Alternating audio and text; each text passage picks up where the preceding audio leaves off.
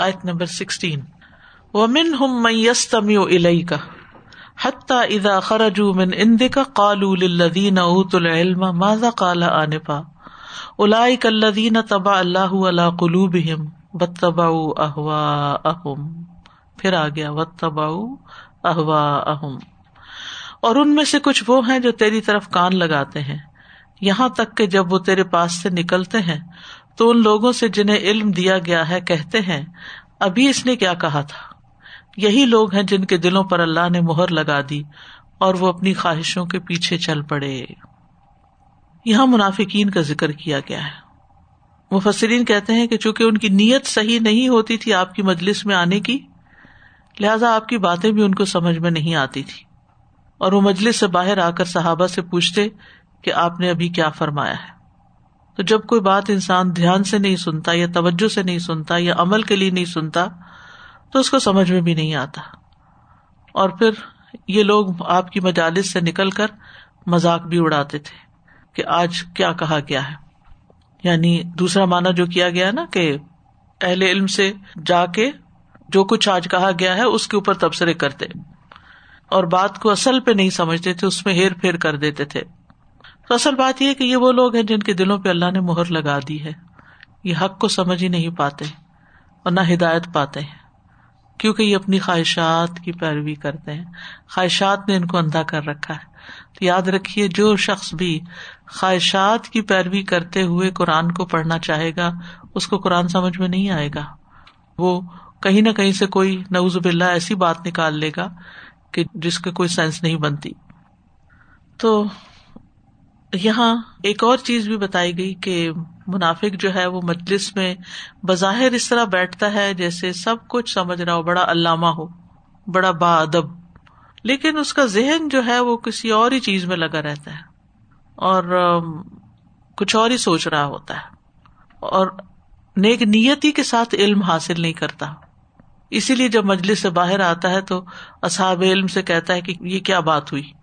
تو اس کے برعکس جو شخص بینہ پر ہوتا ہے، سچی دلیل کے آگے جھک جاتا ہے، عمل کے لیے علم حاصل کرتا ہے، قرآن اس کے دل پر اترتا ہے. اور بعض اوقات یہ باتیں اس لیے اہل علم سے کرتے، اول العلم سے باتیں کرتے تھے یہ کہ یہ ظاہر کرنا چاہتے تھے کہ اصل بات یہ کہ ہم عمل کرنا چاہتے ہیں، ہم تو جی جان سے سنتے ہیں، لیکن کچھ باتیں ہماری عقل میں نہیں آتی، کچھ سینس نہیں بنتی. آپ کا کیا خیال ہے اس بارے میں؟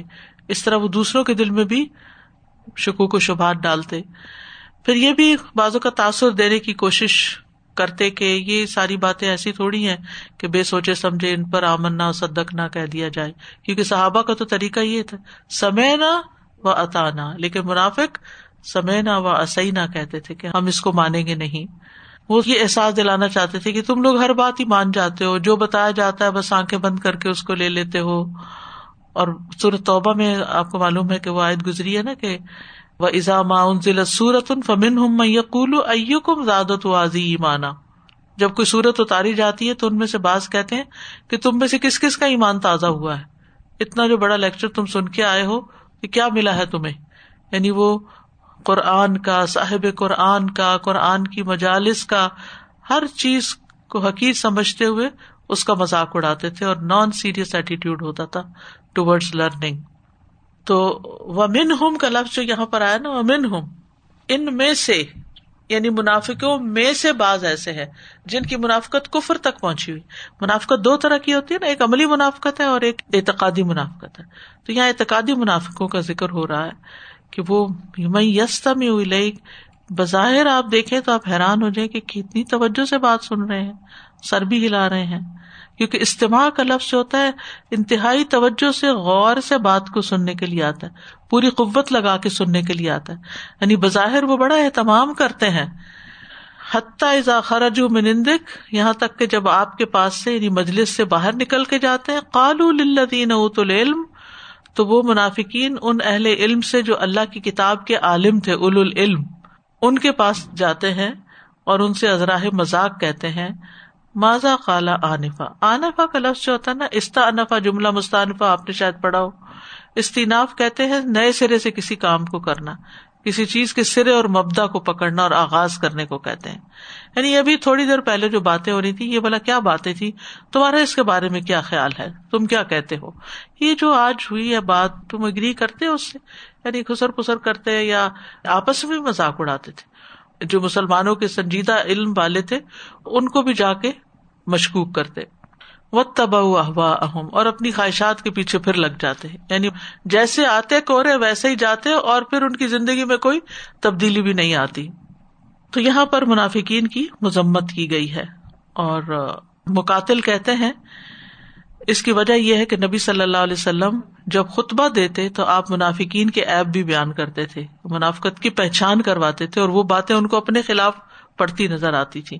تو پھر اس وجہ سے بھی وہ اس انداز سے پوچھتے تھے عبداللہ بن مسعود اور اس طرح کے لوگوں سے جو قرآن کا خوب علم رکھتے تھے.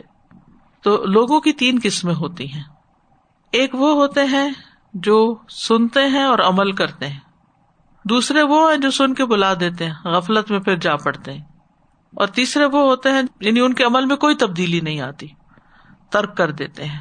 اور منافق کی پہچان بھی یہی کہ اس کو دین کی سمجھ نہیں ہوتی. ابو ہریرہ کہتے ہیں کہ رسول اللہ صلی اللہ علیہ وسلم نے فرمایا دو خصلتیں ایسی ہیں جو منافق میں کبھی جمع نہیں ہو سکتی، اچھا اخلاق اور دین کی سمجھ. یعنی منافق دین کی سمجھ سے آری ہوتا ہے، کورا ہوتا ہے، اس کو صحیح بات بھی صحیح نظر نہیں آتی، وہ اس میں سے بھی کچھ نہ کچھ مین میخ نکال لیتا ہے.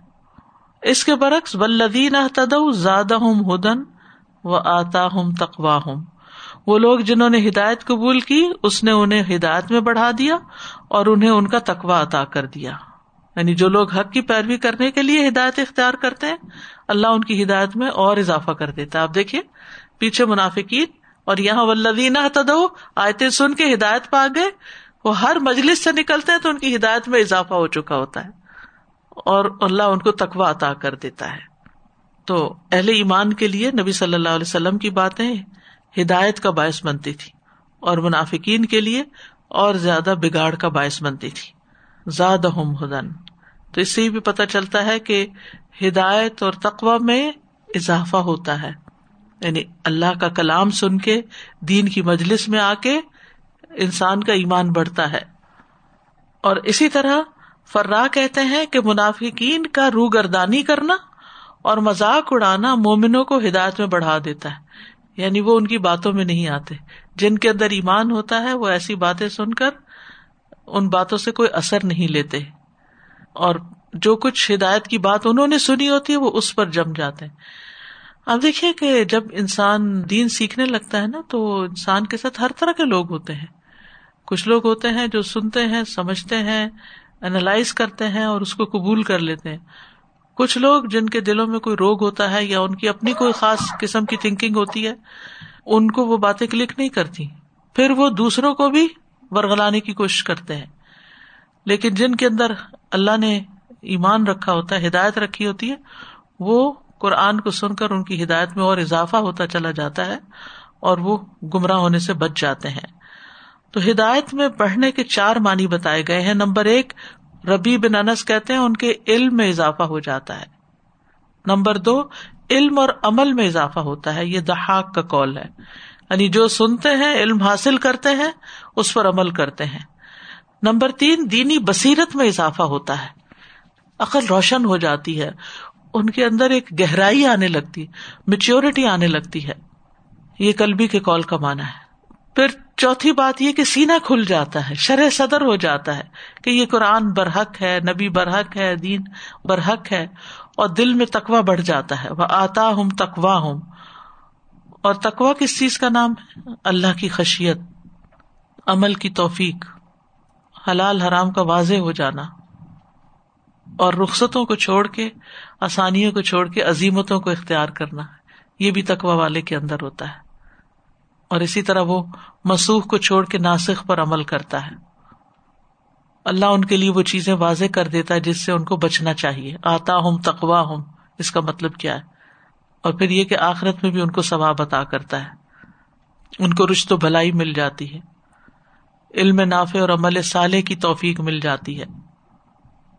وَمِنْهُمْ مَنْ يَسْتَمِعُ إِلَيْكَ حَتَّى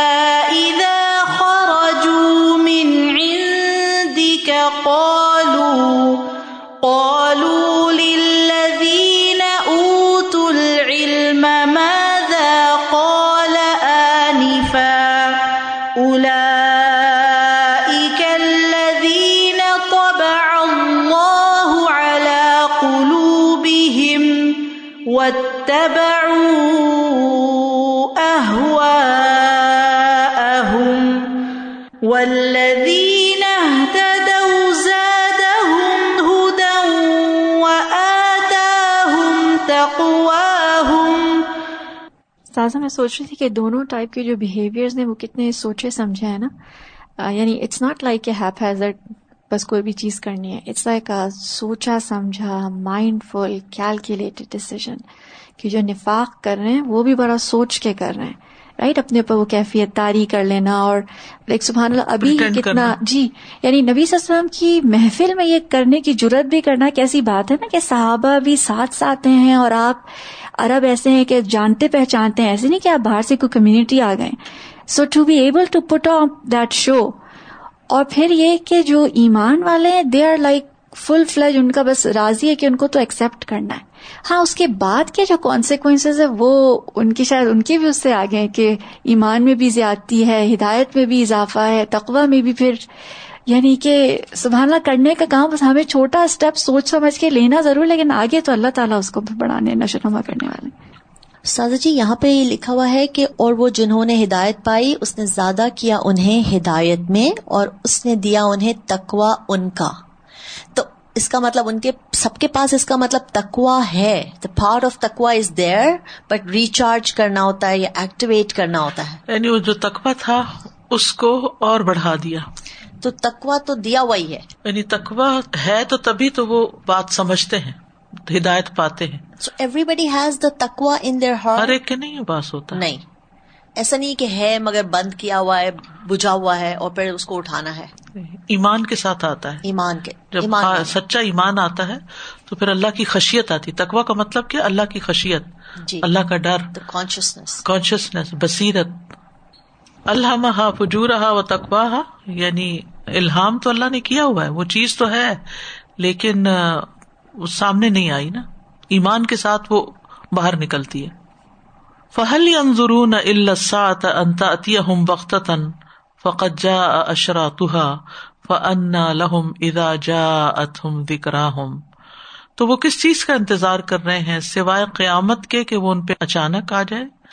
پس یقیناً اس کی نشانیاں آ چکی, پھر ان کے لیے ان کی نصیحت کیسے ممکن ہوگی جب وہ ان کے پاس آ جائے گی.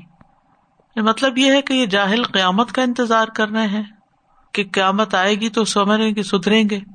قیامت کی نشانیاں تو نظر آ چکی ہیں لیکن یہ سر اٹھا کے نہیں دیکھتے, نہ عبرت حاصل کرتے ہیں نہ نصیحت پکڑتے ہیں. کیوں؟ کیونکہ ان کی خواہشات ان پہ غالب آئی ہوئی ہیں. اور قیامت جب اپنی ہولناکیوں کے ساتھ ان کے پاس آئے گی اور حساب کتاب کے لیے ان کو کھڑا کیا جائے گا, پھر ان کو نصیحت آ جائے گی. لیکن اس وقت نصیحت پکڑنا, ایمان لانا ان کو ہرگز فائدہ نہ دے گا, کیونکہ انہوں نے وقت نکلنے کے بعد نصیحت پکڑی. ہر چیز کا ایک وقت ہوتا ہے, اگر اس وقت کو انسان استعمال نہیں کرتا تو بعد میں پھر پچھتاتا ہے. جیسے جو بچے بچپن میں نہیں پڑھتے, محنت نہیں کرتے, بڑے ہو کر پچھتاتے ہیں. کسان اگر وقت پر بیج نہ ڈالے تو کٹائی کے وقت اس کو کچھ ہاتھ نہیں آئے گا. اسی طرح ہر چیز کا ایک موسم ہوتا ہے, ہر کام کے کرنے کا ایک وقت ہوتا ہے. اگر انسان اس وقت کو اپنے ہاتھ سے جانے دیتا ہے اور صحیح طور پر استعمال نہیں کرتا تو پھر اس کو ریگریٹس ہی ہوتے رہتے ہیں. تو مطلب یہ کہ فَهَلْ يَنظُرُونَ إِلَّا السَّاعَةَ, یعنی یہ انکار کرنے والے, یہ جھٹلانے والے, یہ منافقت کرنے والے اب بس قیامت ہی کا انتظار کر رہے ہیں. یعنی نصیحتیں تو انہوں نے پکڑی نہیں, ان کو جو بھی سمجھاتے ہیں ان کی سمجھ میں نہیں آتا, تو پھر کیا چیز ان کو سمجھائے گی, یعنی کہاں سے ان کو نصیحت آئے گی. بس ایک ہی چیز اب باقی رہ گی کہ قیامت آ جائے. اس سے پہلے کہ جو طریقے پیغمبر نے اختیار کیے ہیں ان سے تو ان کو کوئی فائدہ نہیں ہو رہا, اور پھر قیامت بھی اچانک آئے گی. اور پھر بھی سمجھایا گیا کہ دیکھو قیامت بھی آنی ہے ضروری, اور اس کی نشانیاں آ چکی ہیں, اسی سے سمجھو کہ قیامت بھی آئے گی. اور اشرات کا لفظ استعمال ہوا ہے جس کی واحد شرط ہے, شرط نہیں بلکہ شرط, راہ پہ حرکت ہے, فتح پڑا جائے گا. اور کون سی نشانیاں آ چکی؟ نبی صلی اللہ علیہ وسلم کی بعثت, آپ خاتم الرسل ہیں جن کے ساتھ اللہ نے دین کو مکمل کر دیا, تمام جہانوں پر اپنی حجت کو تمام کر دیا. اور ابن کثیر کہتے ہیں کہ نبی صلی اللہ علیہ وسلم نے علامات قیامت کے بارے میں اتنی تفصیل اور وضاحت دی ہے کہ اس سے پہلے کسی بھی نبی نے اتنی تفصیل نہیں بتائی۔ علماء کہتے ہیں کہ 100-150 نشانیاں ہیں جو چھوٹی نشانیاں ہیں قیامت کے آنے سے پہلے قیامت کی، کہ جب یہ ظاہر ہو جائے تو سمجھو قیامت آئی۔ آئی سے مراد یہ ہے کہ آئے گی ہی، اور پھر جب بڑی نشانیاں علامات الساعۃ کبریٰ ہے وہ اگر آ جائے تو بس پھر تو کسی بھی وقت قیامت واقع ہو سکتی ہے۔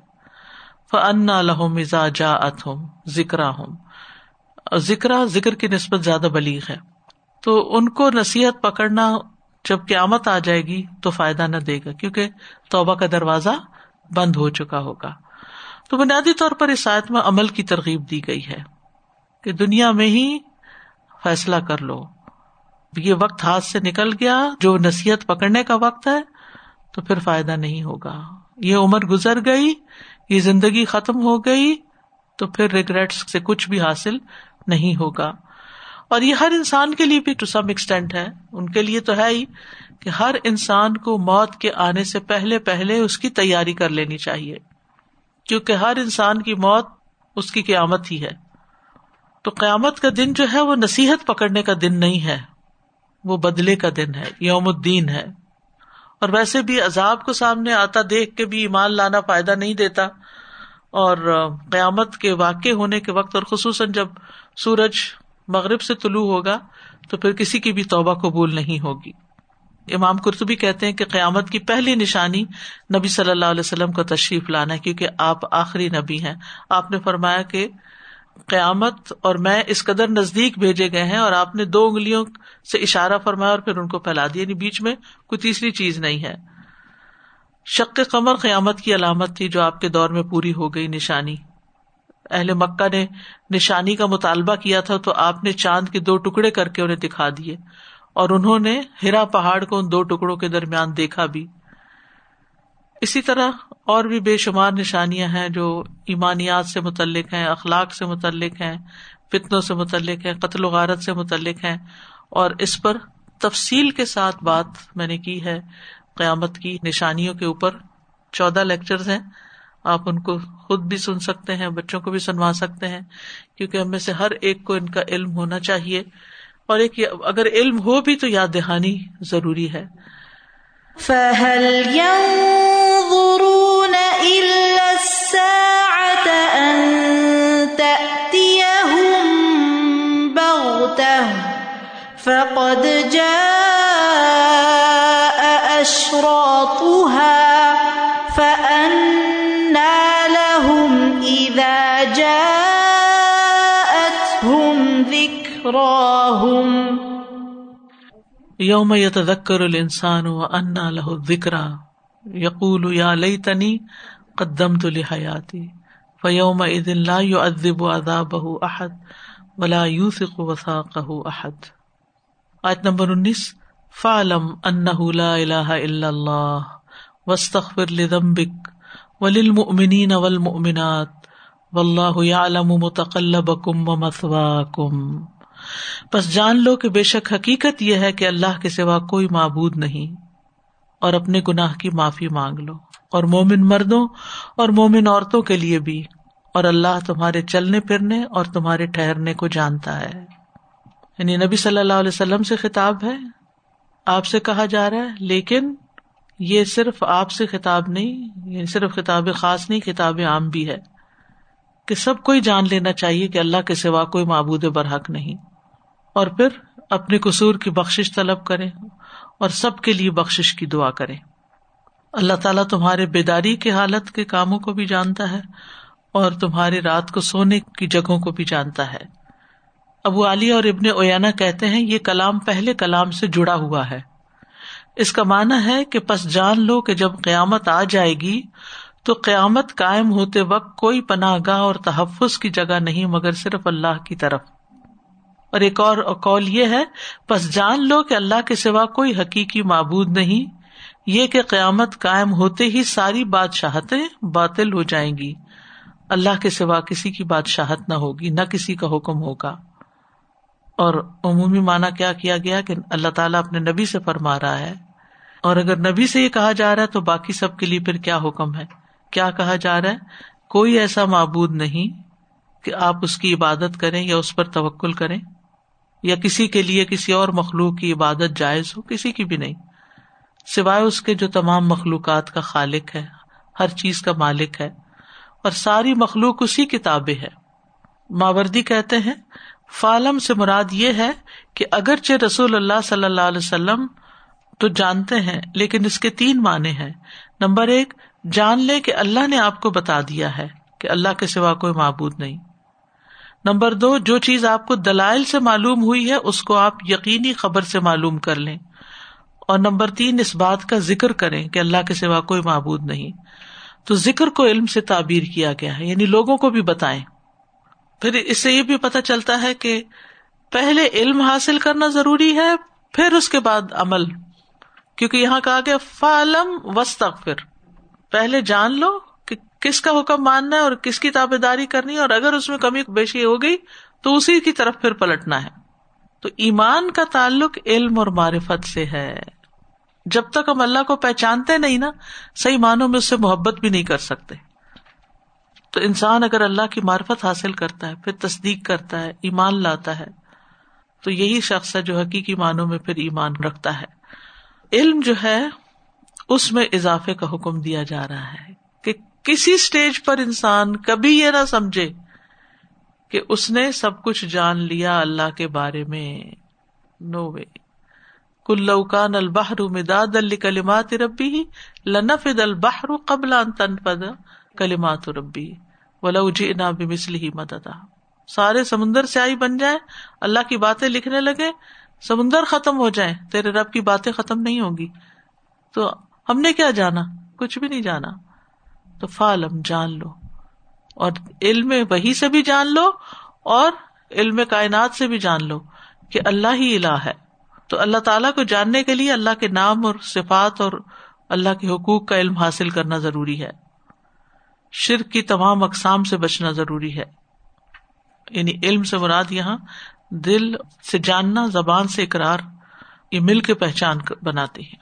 پھر توحید کا علم ایسا علم ہے جو فرض عین ہے، یہ یاد رکھیے۔ وہ کہتے ہیں نا، ایک علم ہوتا ہے جو فرض عین ہوتا ہے کہ علم حاصل کرنا ہر مسلمان پر فرض ہے، لازم ہے، اس میں یہی علم توحید کا علم ہے۔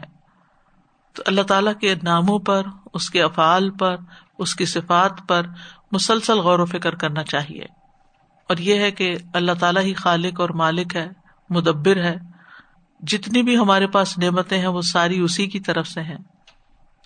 اور پھر تمام انبیاء نے یہی دعوت دی ہے، ہر نبی کا قول یہی رہا ہے۔ اور پھر یہ ہے کہ یہ صرف خیالات ہی نہ ہو، تصورات ہی نہ ہو، کانسیپٹ ہی نہ ہو، بلکہ اس کو پر پورا یقین ہو، یعنی علم یقینی ہو۔ اور جب انسان اللہ کو پہچان جاتا ہے تو اپنی غلطیاں بہت یاد آتی، پھر انسان کہتا ہے میں نے حق ہی ادا نہیں کیا۔ صرف ایک نماز سوچئے جو ہم بے دھیانی سے پڑھتے ہیں، ہم کتنی بڑی حق تلفی کرتے ہیں۔ کھڑے اللہ کے سامنے ہوتے ہیں ہم سب اور سوچ کچھ اور رہے ہوتے ہیں۔ تو کبھی اس پر بھی توبہ کی ہم نے؟ اگر کوئی ہمارے سامنے ہمارا بچہ کھڑے ہو کے ہم سے بات کر رہا ہو اور بے دھیانی میں بات کر رہا ہو، یا ہم اس سے بات کر رہے ہیں اور وہ سن نہ رہا ہو، تو کیا کرتے ہیں؟ اس کو بے ادبی شمار کرتے ہیں یا نہیں؟ تو یہ بے ادبی جو ہم ہر نماز میں کرتے ہیں بے دھیانی کر کے، تو آپ سوچئے کہ ہم کیا کرتے ہیں۔ تو اسی لیے جو اللہ کو جان لے گا وہ اپنی کسی نیکی پر غرور کرے گا ہی نہیں، وہ تو استغفاری کی کثرت کرے گا کہ بہت غلطیاں ہیں مجھ میں، میں نے حق نہیں ادا کیا۔ تو انسان اپنے موجودہ اور پچھلے، چھوٹے اور بڑے، ہر طرح کے گناہوں کی اور ہر طرح کے قصور کی معافی مانگتا رہے۔ تو یہاں پر بیسیکلی خطاب تو آپ کو ہے، لیکن آپ کے ذریعے امت کو تعلیم دی جا رہی ہے، اور استغفار کے وجوب کا ذکر ہے یہاں کہ ہر ایک کے لیے استغفار کرنا لازم ہے۔ حکم دیا جا رہا ہے کہ استغفار کرو، تو ہمیں اپنے گناہوں کی معافی مانگتے رہنا چاہیے، اور نہ صرف یہ کہ اپنے لیے بلکہ للمؤمنین والمؤمنات، باقی مومن مردوں اور عورتوں کے لیے بھی۔ تو وہ جو دعا ہے نا، اللہم اغفر لی للمؤمنین والمؤمنات والمسلمین والمسلمات، وہ بھی آپ پڑھ سکتے ہیں۔ یعنی ہر مومن کے اوپر لازم ہے کہ باقی سب مومنوں کے لیے بھی مغفرت کی دعا کرے۔ واللہ یعلم متقلبکم ومثواکم، اللہ تمہارا چلنا پھرنا, دن کو کام کاج کرنا, مشغول رہنا, سب جانتا ہے. کام کرتے ہوئے ہم تھک جاتے ہیں نا اکثر, اتنی دیر کچن میں کھڑے ہوئے, اتنی دیر یہ کام کیا, تھک گئے. کبھی بیٹھ رہے ہیں, کبھی اٹھ رہے ہیں, کوئی ہماری پرواہ نہیں کر رہا, کوئی دیکھ نہیں رہا, کوئی کیئر نہیں کرتا وغیرہ وغیرہ, جن میں نیگیٹو تھاٹس آتے رہتے ہیں. نہیں, اللہ جانتا ہے کہ تم پہ کیا گزر رہی ہے, تم کتنی محنت کرتے ہو, کتنی مشقت کرتے ہو, کہاں جا رہے ہو, کہاں آ رہے ہو, مختلف کاموں کے لیے گھر سے جو نکلے. متقلب, تقلب ہوتا ہے چلنا پھرنا, ایکٹیویٹیز, جو بھی مشغولیات ہیں, جو بھی کام کاج کرنے کی جگہ ہے, وہ سب اللہ کی نگاہ میں ہے. اور مسوہ کہتے ہیں رہائش گاہ کو, جہاں انسان جگہ پکڑتا ہے. اور یہ بھی مانا لیا گیا ہے کہ بیداری کی حالت میں جو کچھ کرتے ہو اور پھر سوتے کہاں ہو, وہ بھی اللہ کو پتا ہے. تو یہ بھی کہا گیا ہے کہ دنیا میں تم کیا کر رہے ہو اور زمین کے پیٹ میں کہاں دفن ہوگے, قبر کی جگہ بھی اللہ کو پتا ہے. زمین کے اوپر تمہارا چلنا پھرنا, زمین تمہارا متقلب ہے اور قبر تمہارا مسوہ ہے. یہ بھی کہا گیا ہے کہ ماں کا پیٹ جو ہے وہ مسوہ ہے. تو اللہ کو یعنی سب پتا ہے کہ تم کس سے پیدا ہوئے ہو اور کیا تمہاری حقیقت ہے. یعنی کچھ بھی بیسیکلی کیا ہے کہ کوئی بھی جگہ اللہ سے چھپی ہوئی نہیں, اور تمہاری کوئی حرکت بھی اللہ سے چھپی ہوئی نہیں. تم جہاں بھی ہوتے ہو اللہ کو پتا ہوتا ہے کہ اس وقت کہاں بیٹھے ہو. دن اور رات کا کوئی لمحہ بھی اللہ سے چھپا ہوا نہیں ہے. یتوفاکم باللیل ویعلم ما جرحتم بالنہار, سورۃ انعام میں آتا ہے, سورۃ ہود میں آتا ہے. وما من دابۃ فی الارض الا علی اللہ رزقھا ویعلم مستقرھا ومستودعھا کل فی کتاب مبین. تو اللہ سبحانہ تعالی تمام احوال کو جانتا ہے, سب کچھ اس کو معلوم ہے. تو اس آیت سے یہ پتہ چلتا ہے کہ علم بہت اہم ہے. نبی صلی اللہ علیہ وسلم کو معلم بنا کر بھیجا گیا ہے. فرض عین ہے اللہ کے بارے میں جاننا. جبریل علیہ السلام جو فرشتوں کے سردار ہیں, وہ بھی معلم تھے, وہ بھی دین کی تعلیم دینے آتے تھے. نبی صلی اللہ علیہ وسلم کو علم حاصل کرنے کی دعا کے لیے بھی کہا گیا ہے, وقل رب زدنی علما. موسیٰ علیہ السلام نے علم کے لیے سفر کیا. ہر مسلمان کو علم حاصل کرنا چاہیے. دین کا علم سیکھنا جو ہے وہ واجب ہے, جس سے توحید اور عقیدہ جو ہے وہ درست ہو, عبادات درست ہوں. اگر ان چیزوں کا علم حاصل نہیں کرتا انسان اور غلطیاں کرتا ہے تو پکڑ ہوگی. اور پھر بہت گہرائی میں جا کر تفصیلی علم ہر چیز کا حاصل کرنا یہ مستحب ہے. شیطان جو ہے وہ لوگوں کو علم حاصل کرنے سے روکتا ہے. علامہ ابن الجوزی کہتے ہیں, جان لو ابلیس کا لوگوں پر سب سے پہلا دھوکہ یہ ہے کہ وہ ان کو علم سے روکتا ہے. چھوٹی چھوٹی چیزوں کو بہانہ بنا کے ہم علم حاصل کرنے سے رہ جاتے ہیں, کیونکہ علم نور ہے. پھر جب وہ ان علم کے چراغوں کو بجھا دیتا ہے تو ان کو اندھیروں میں جیسے چاہے ٹھوکریں لگواتا ہے. ابن حبیرہ کہتے ہیں, شیطان کی چالوں میں سے یہ ہے کہ وہ اللہ کے بندوں کو قرآن کے غور و فکر سے نفرت دلاتا ہے, کیونکہ وہ جانتا ہے کہ اس غور و فکر سے ہدایت حاصل ہو جائے گی. علم کا ملنا اللہ کی طرف سے بھلائی کا ارادہ ہونا ہے. مَن یرد اللہ بہ خیرا یفقہہ فی الدین. ہمارا مقصد حیات کیا ہے کہ ہم اللہ کو پہچانے. وما خلقت الجن والانس الا لیعبدون. مجاہد کہتے ہیں لیعرفونی لیعبدون, یعنی میری پہچان کریں. موت تک علم حاصل کرنا ہے ہمیں. فرائض کی ادائیگی کے بعد سب سے افضل عمل ہے, یعنی آپ اپنے فرائض پورے کر لیں اور اس کے بعد کرنے کا کام کیا ہے, علم کے ساتھ لگ جائیں. ابن تیمیہ کہتے ہیں, ایمان اور علم کی نعمت کے سوا دنیا کی کوئی اور نعمت آخرت کی نعمت کے مشابہ نہیں. عالم کو عابد پر فضیلت حاصل ہے, جیسے آپ نے فرمایا میری فضیلت تمہارے میں سے ادنا آدمی پر. اتنا بڑا فرق. علم سے زندگی ملتی ہے.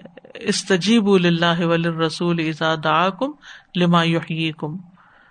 زمین سے مثال دی گئی کہ جس پر پانی پڑتا ہے اور نباتات اگاتی ہے.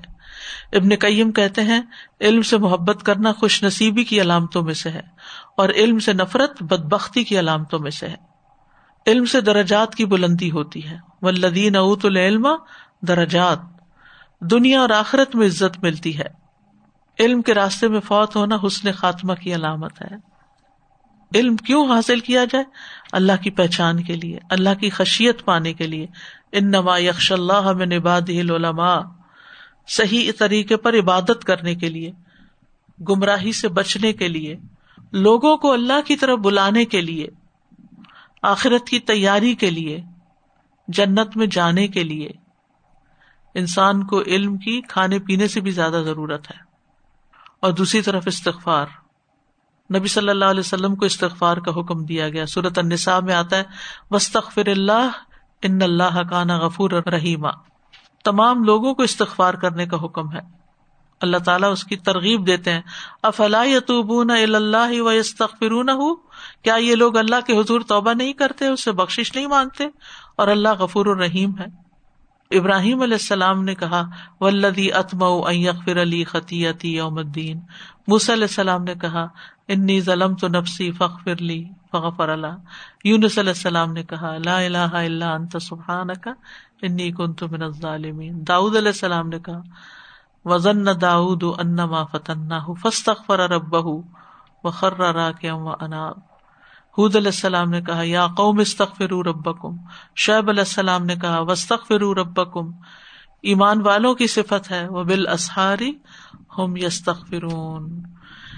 استغفار سے اللہ کی رحمت ملتی ہے، اللہ کی محبت ملتی ہے، کامیابیاں حاصل ہوتی ہیں، اچھا سامان زندگی ملتا ہے، رزق مال اور اولاد میں اضافہ ہوتا ہے، خیر و برکت نازل ہوتی ہے، اللہ کا عذاب نہیں آتا، بیماریوں کا علاج ہے، سینے کی تنگی دور ہوتی، دل کی گھٹن دور ہوتی ہے، فرشتوں کی دعائیں ملتی ہیں.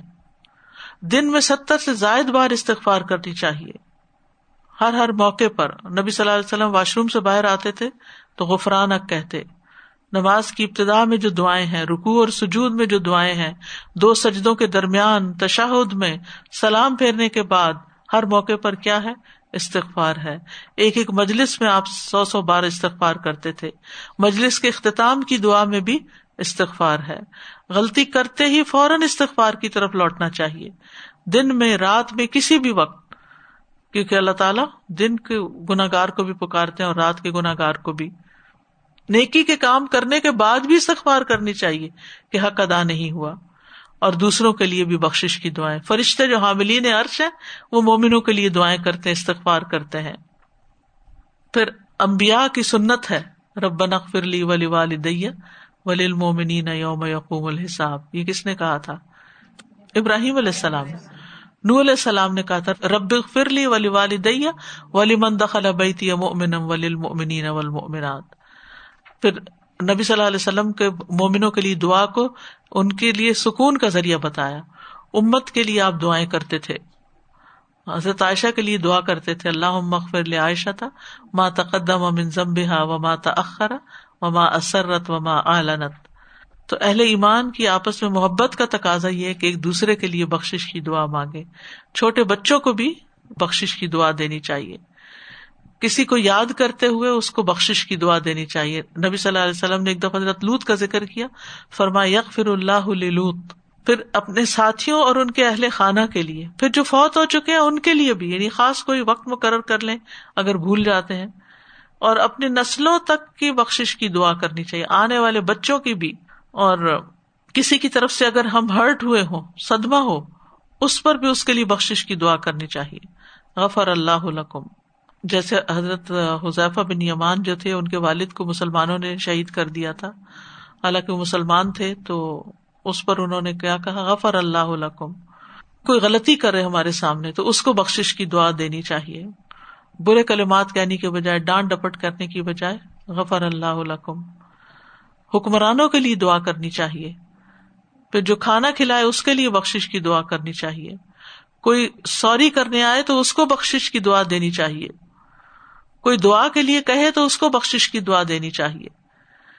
پھر کوئی گناہوں سے توبہ کرنا چاہتا ہے تو اس کے لیے دعا کرنی چاہیے. سفر پہ جاتے ہوئے غفر ذنبک والی دعا پڑھنی چاہیے جانے والے کے لیے. مرنے والے کے لیے بخشش کی دعائیں کرنی چاہیے. اولاد جو ہے والدین کے لیے بخشش کی دعا کرے.